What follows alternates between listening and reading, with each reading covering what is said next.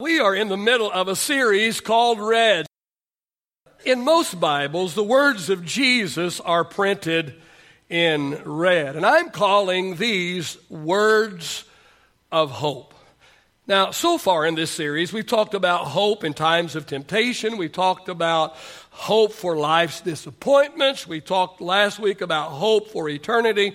Today, we're going to talk about hope for the everyday worries of life. How many of you ever worry about any of the everyday issues of life? Well, some of you didn't respond because you were worried about what somebody might think. Truth of the matter is, life produces so many possibilities to worry about. People worry about their jobs. You know, what if I don't reach my quota? Uh, what if my company downsizes and I lose my job? What if the boss hires a family member and I lose my place in the pecking order? Well, people worry about money. Uh, you know, uh, what if there's too much month left at the end of the money? Uh, how in the world am I going to pay for my kids' college? Uh, am I going to have enough money to retire, or am I going to have to work until I'm dead? Worry, worry, worry. People worry about their children. Uh, what, what, what, if my child gets sick, or what if my child uh, is involved in some bad accident? Uh, what if my child marries the wrong person? Or what, what if my child is unhappy? Worry. Uh, people worry about personal issues. Uh, what if my spouse leaves me? Uh, what if I never get married? Uh, what if I just don't fit in anywhere? And the list goes on and on and on. Any of you relate to any of these? A man was running down the hall of a hospital with his hospital gown open and exposed in the back just before his operation. Get a visual of that? Somebody grabbed him and stopped him and asked him, said, said, Sir, what's the matter? He said, Well, he said, I'm about to have an operation. And he said, I heard my nurse say, it's a very simple operation. Don't worry. I'm sure everything will be all right. I said, Well, sir, I'm sure she was just trying to, to comfort you. So why did this make you so anxious? She wasn't talking to me, said the patient. She was talking to my surgeon. Now, that might give you some genuine reason to be concerned. Jesus was aware of our tendency to worry, and he addressed the subject of worry. So I want us to take a look and see what Jesus had to say about the everyday worries of life. Aren't you glad that the Lord is not only interested in getting us to heaven, but He's interested in every aspect and minute detail of our life?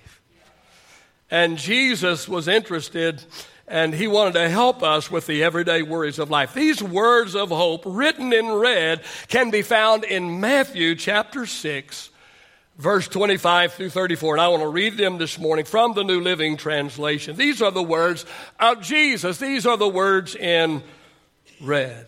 Jesus said, That is why I tell you not to worry about everyday life whether you have enough food and drink or enough clothes to wear?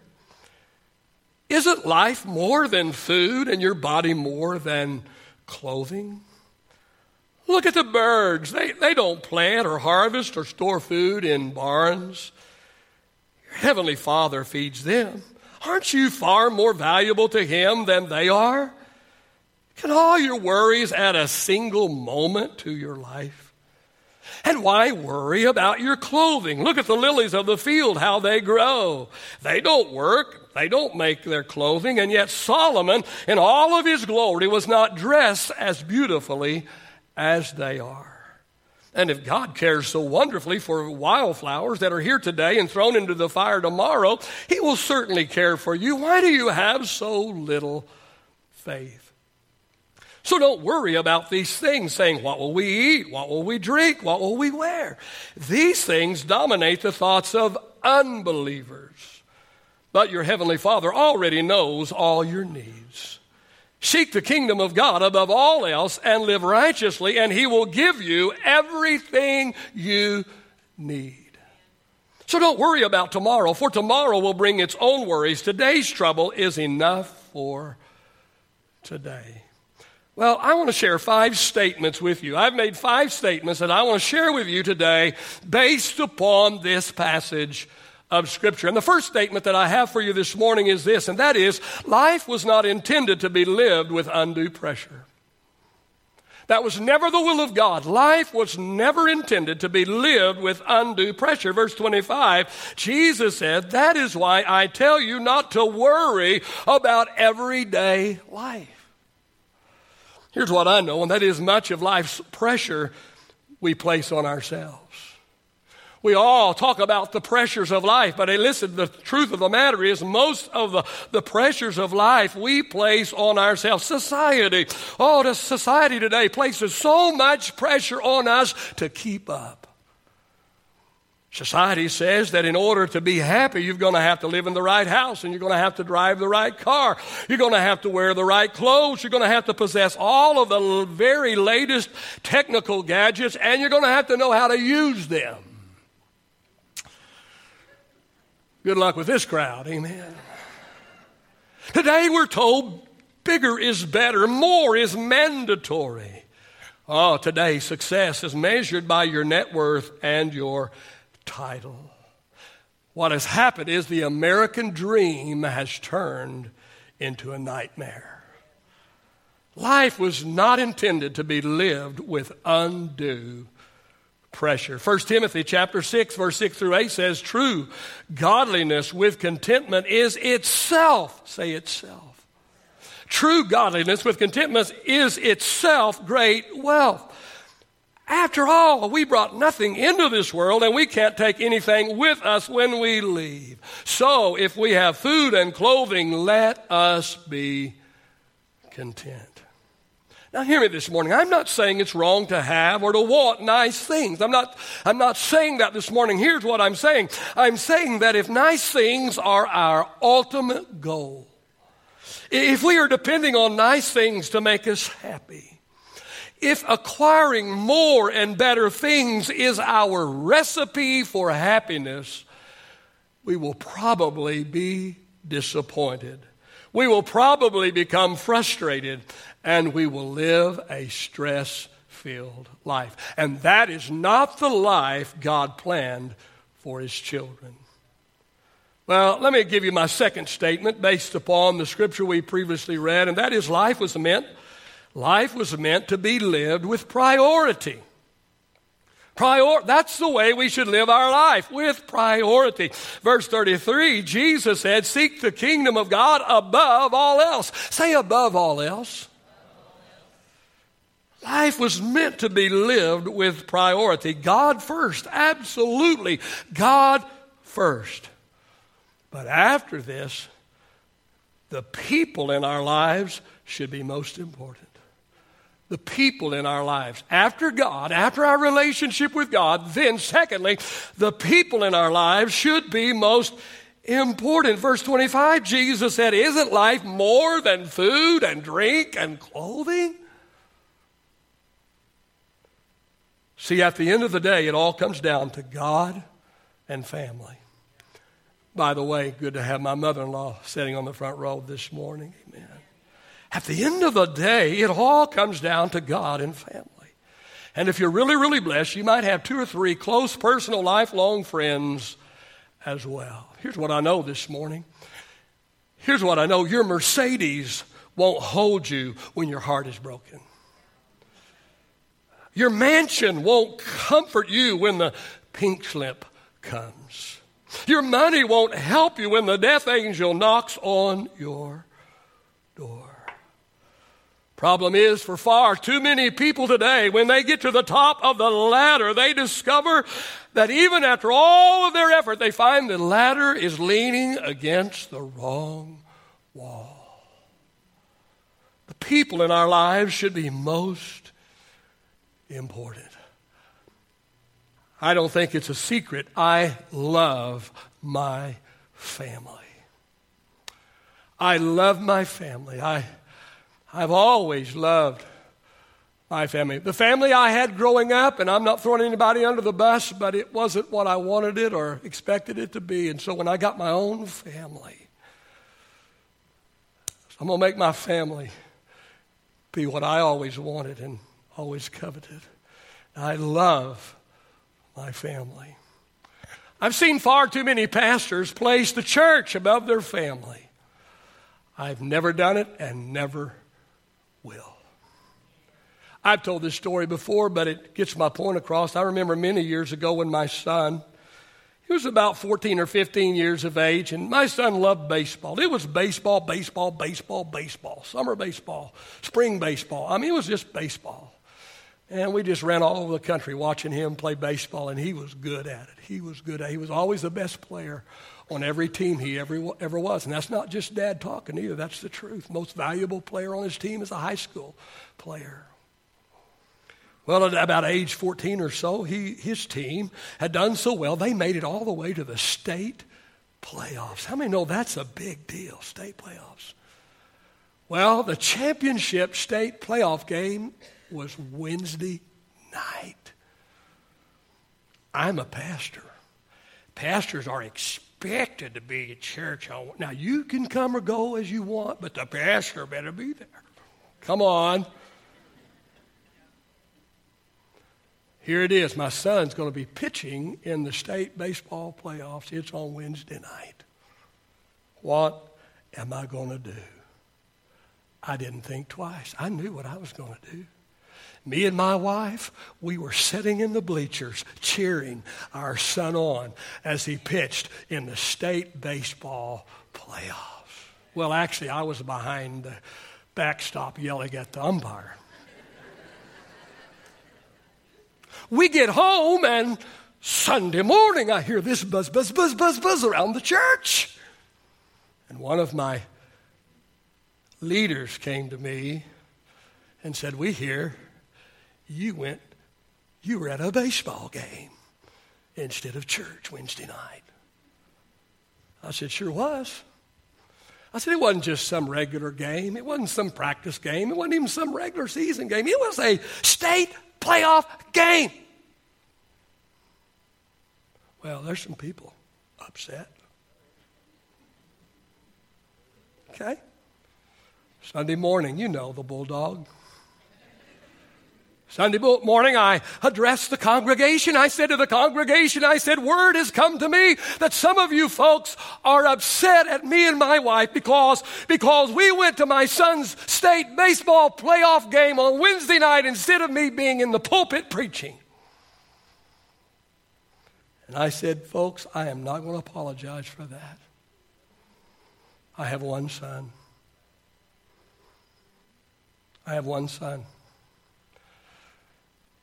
And folks, I want to tell you that someday, I don't know, it might be a year or two, it might be 20 years from now, I don't know. Someday I will no longer be your pastor, but I will always be Chad Benson's dad. And when he grows up, when he grows up, I want him to remember my dad was there and I received a standing ovation. Yeah.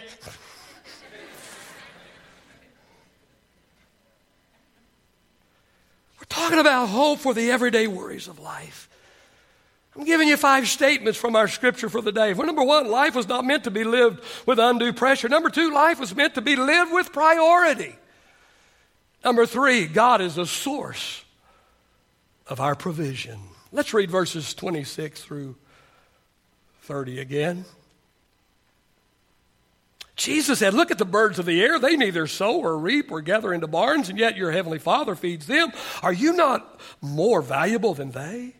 Which of you by worrying can add one cubit to his stature? So why do you worry about clothing? Consider the lilies of the field, how they grow. They neither, neither toil nor spin. And yet I say to you that even Solomon in all of his glory was not arrayed like one of these. Now, if God so clothes the grass of the field, which today is and tomorrow is thrown into the oven, will he not much more clothe you, O you of little faith? Listen, friend, God has promised to take care of us. God has promised to take care of us. In 46 years of marriage, soon to be just a few weeks, 47 years, but in 46 years of marriage and ministry, God has always, always taken care of me and my wife. Whether we were living in the basement of the church, you remember that, don't you, Donna? Because you were living with us at the time. Whether we were living in the basement of the church or whether we were living six blocks from the country club, and we have done both in this 46 years of full time uh, marriage and ministry, we have never missed a meal and never missed a mortgage payment. Now, we've had a little and we've had a lot, but we've always had enough. God's provision has never come late, but it has seldom come early. How many would understand that this morning? I, I remember one time, many, many years ago now, and and I, I, I was looking over my finances and I totaled my bills that were due.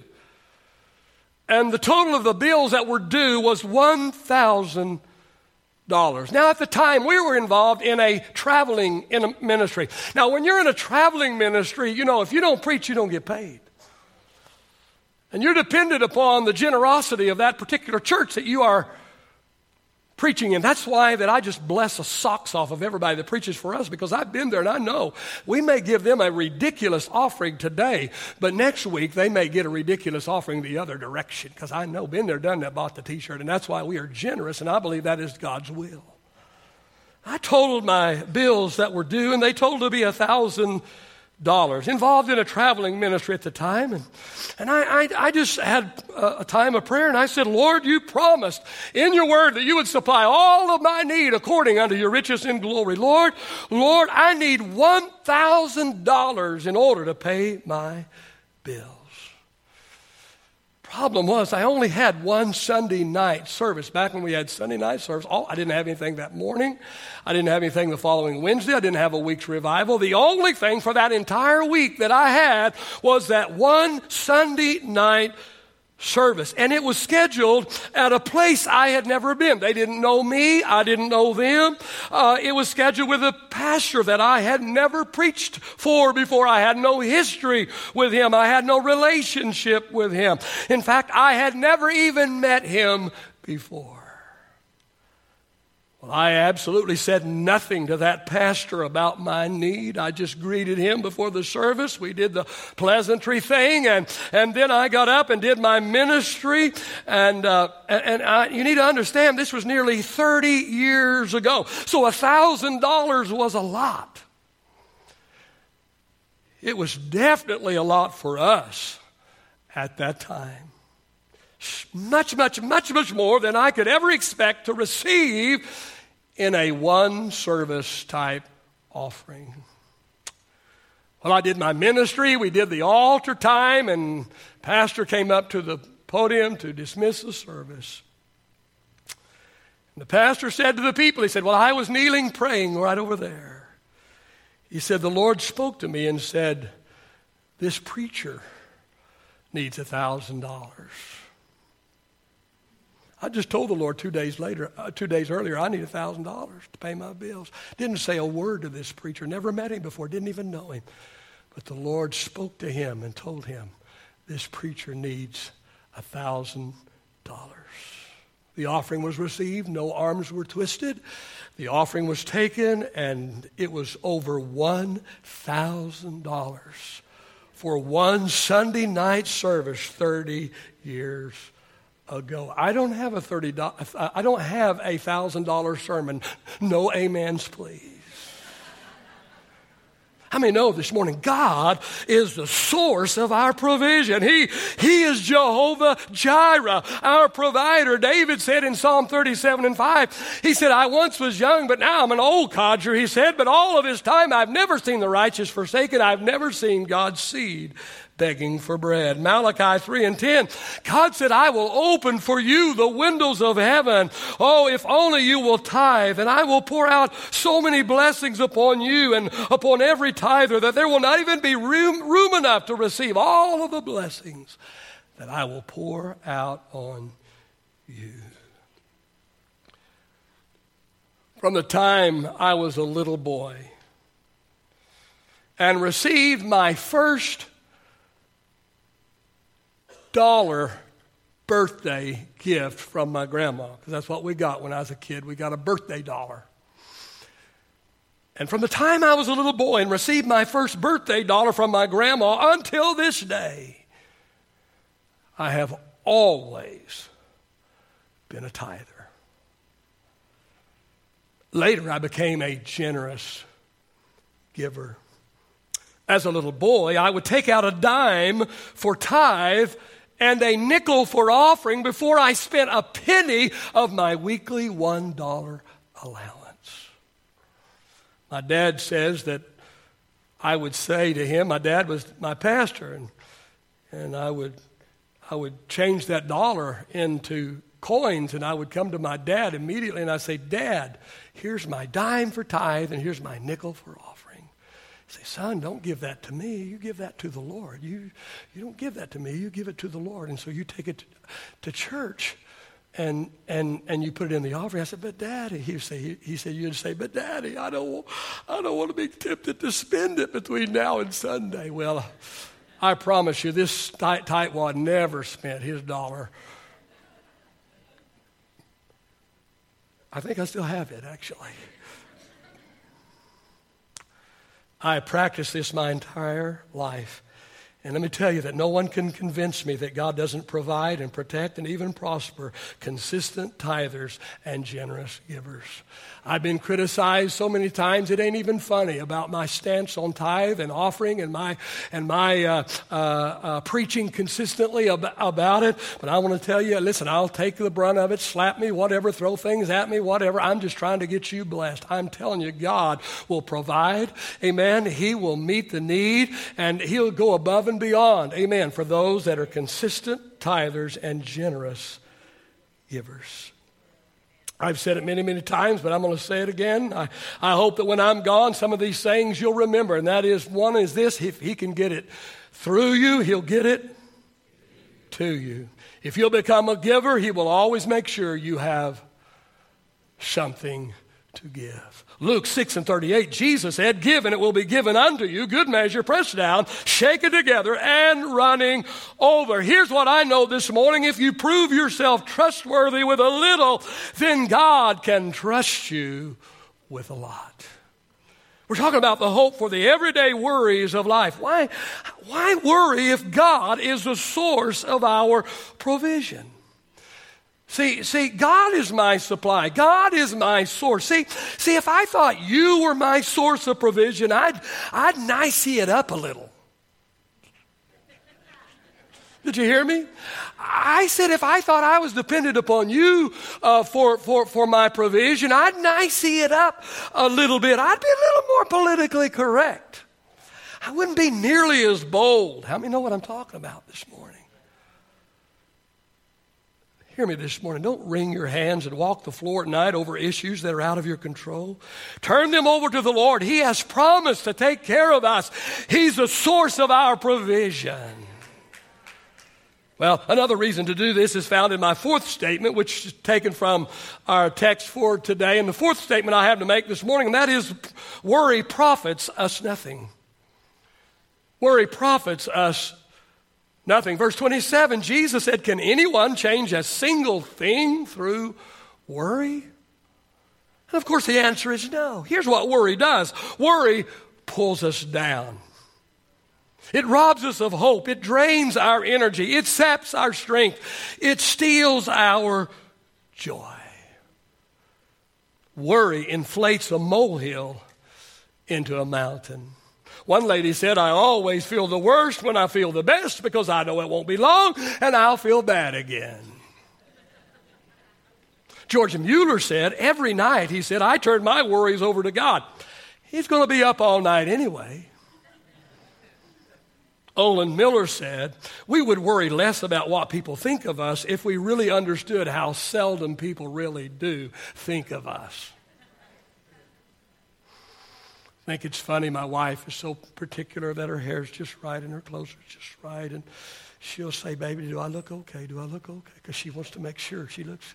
I say, Baby, don't worry about it. Everybody's too concerned about how they look to be worried about how you look.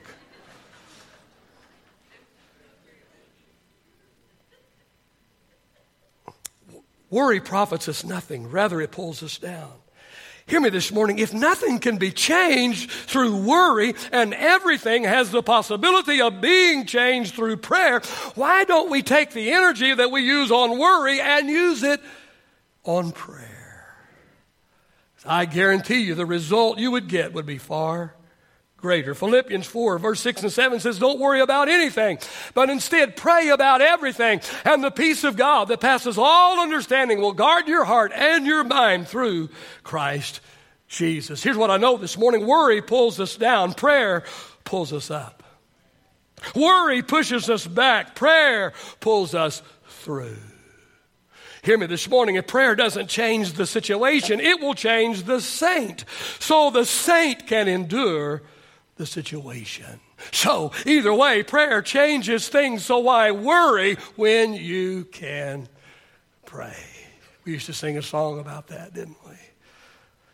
Well, let me share my fifth statement with you from our scripture today, and that is placing God first in our lives guarantees us daily provision. Verse 33 again seek the kingdom of God above all else. Say, above all else. Seek the kingdom of God above all else and live righteously, and He will give you everything you need. Say, everything you need. Here's what I know this morning proper order produces a productive outcome. Proper order produces a productive outcome. How many know God is the God of order? God is the God of order. He places a high value on order. God has ordained a proper order in the home. The reason why some of our homes struggle is because the home is out of order.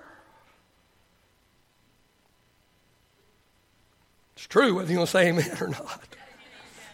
God has a proper order for our finances. He has a proper order for positions and authority. God has promised us daily provision, but the promise has a condition, and the condition is proper order. Seek first the kingdom of God and his righteousness, and then all of these things. Say then. And then all of these things will be added to you. Placing God first in our lives guarantees us daily provision. Do you have God in proper order in your life? Do you put Him first in your life, or do you just try and fit him in, tuck him in somewhere. Listen, God will not function as a mere accessory or add on in your life. He's either Lord of all or he's not Lord at all. And if he's not Lord at all, then someone or something else is.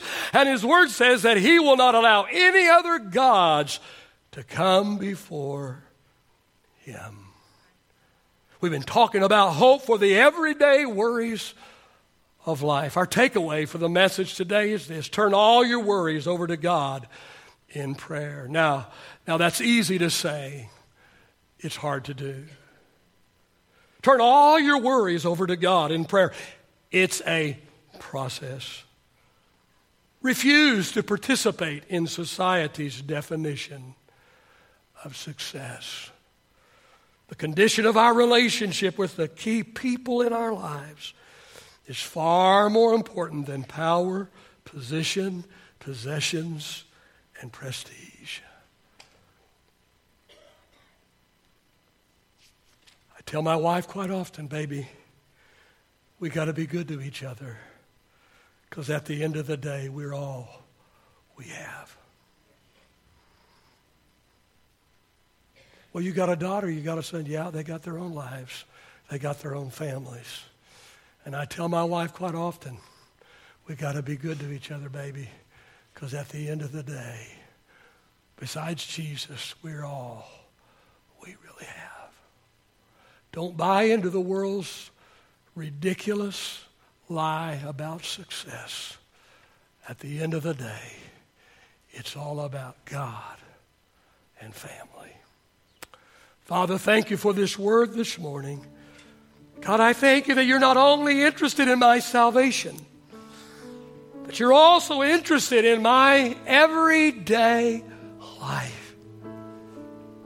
And you knew that I, you knew where I came from. You knew that you created me from dirt. And so, because of that, you knew I'd have my struggles. And you knew that I would be anxious and worried about so many things. And so you gave me some incredible promises. Gave me an actual book filled with promises to help me to live in this world with right priorities and live an overcoming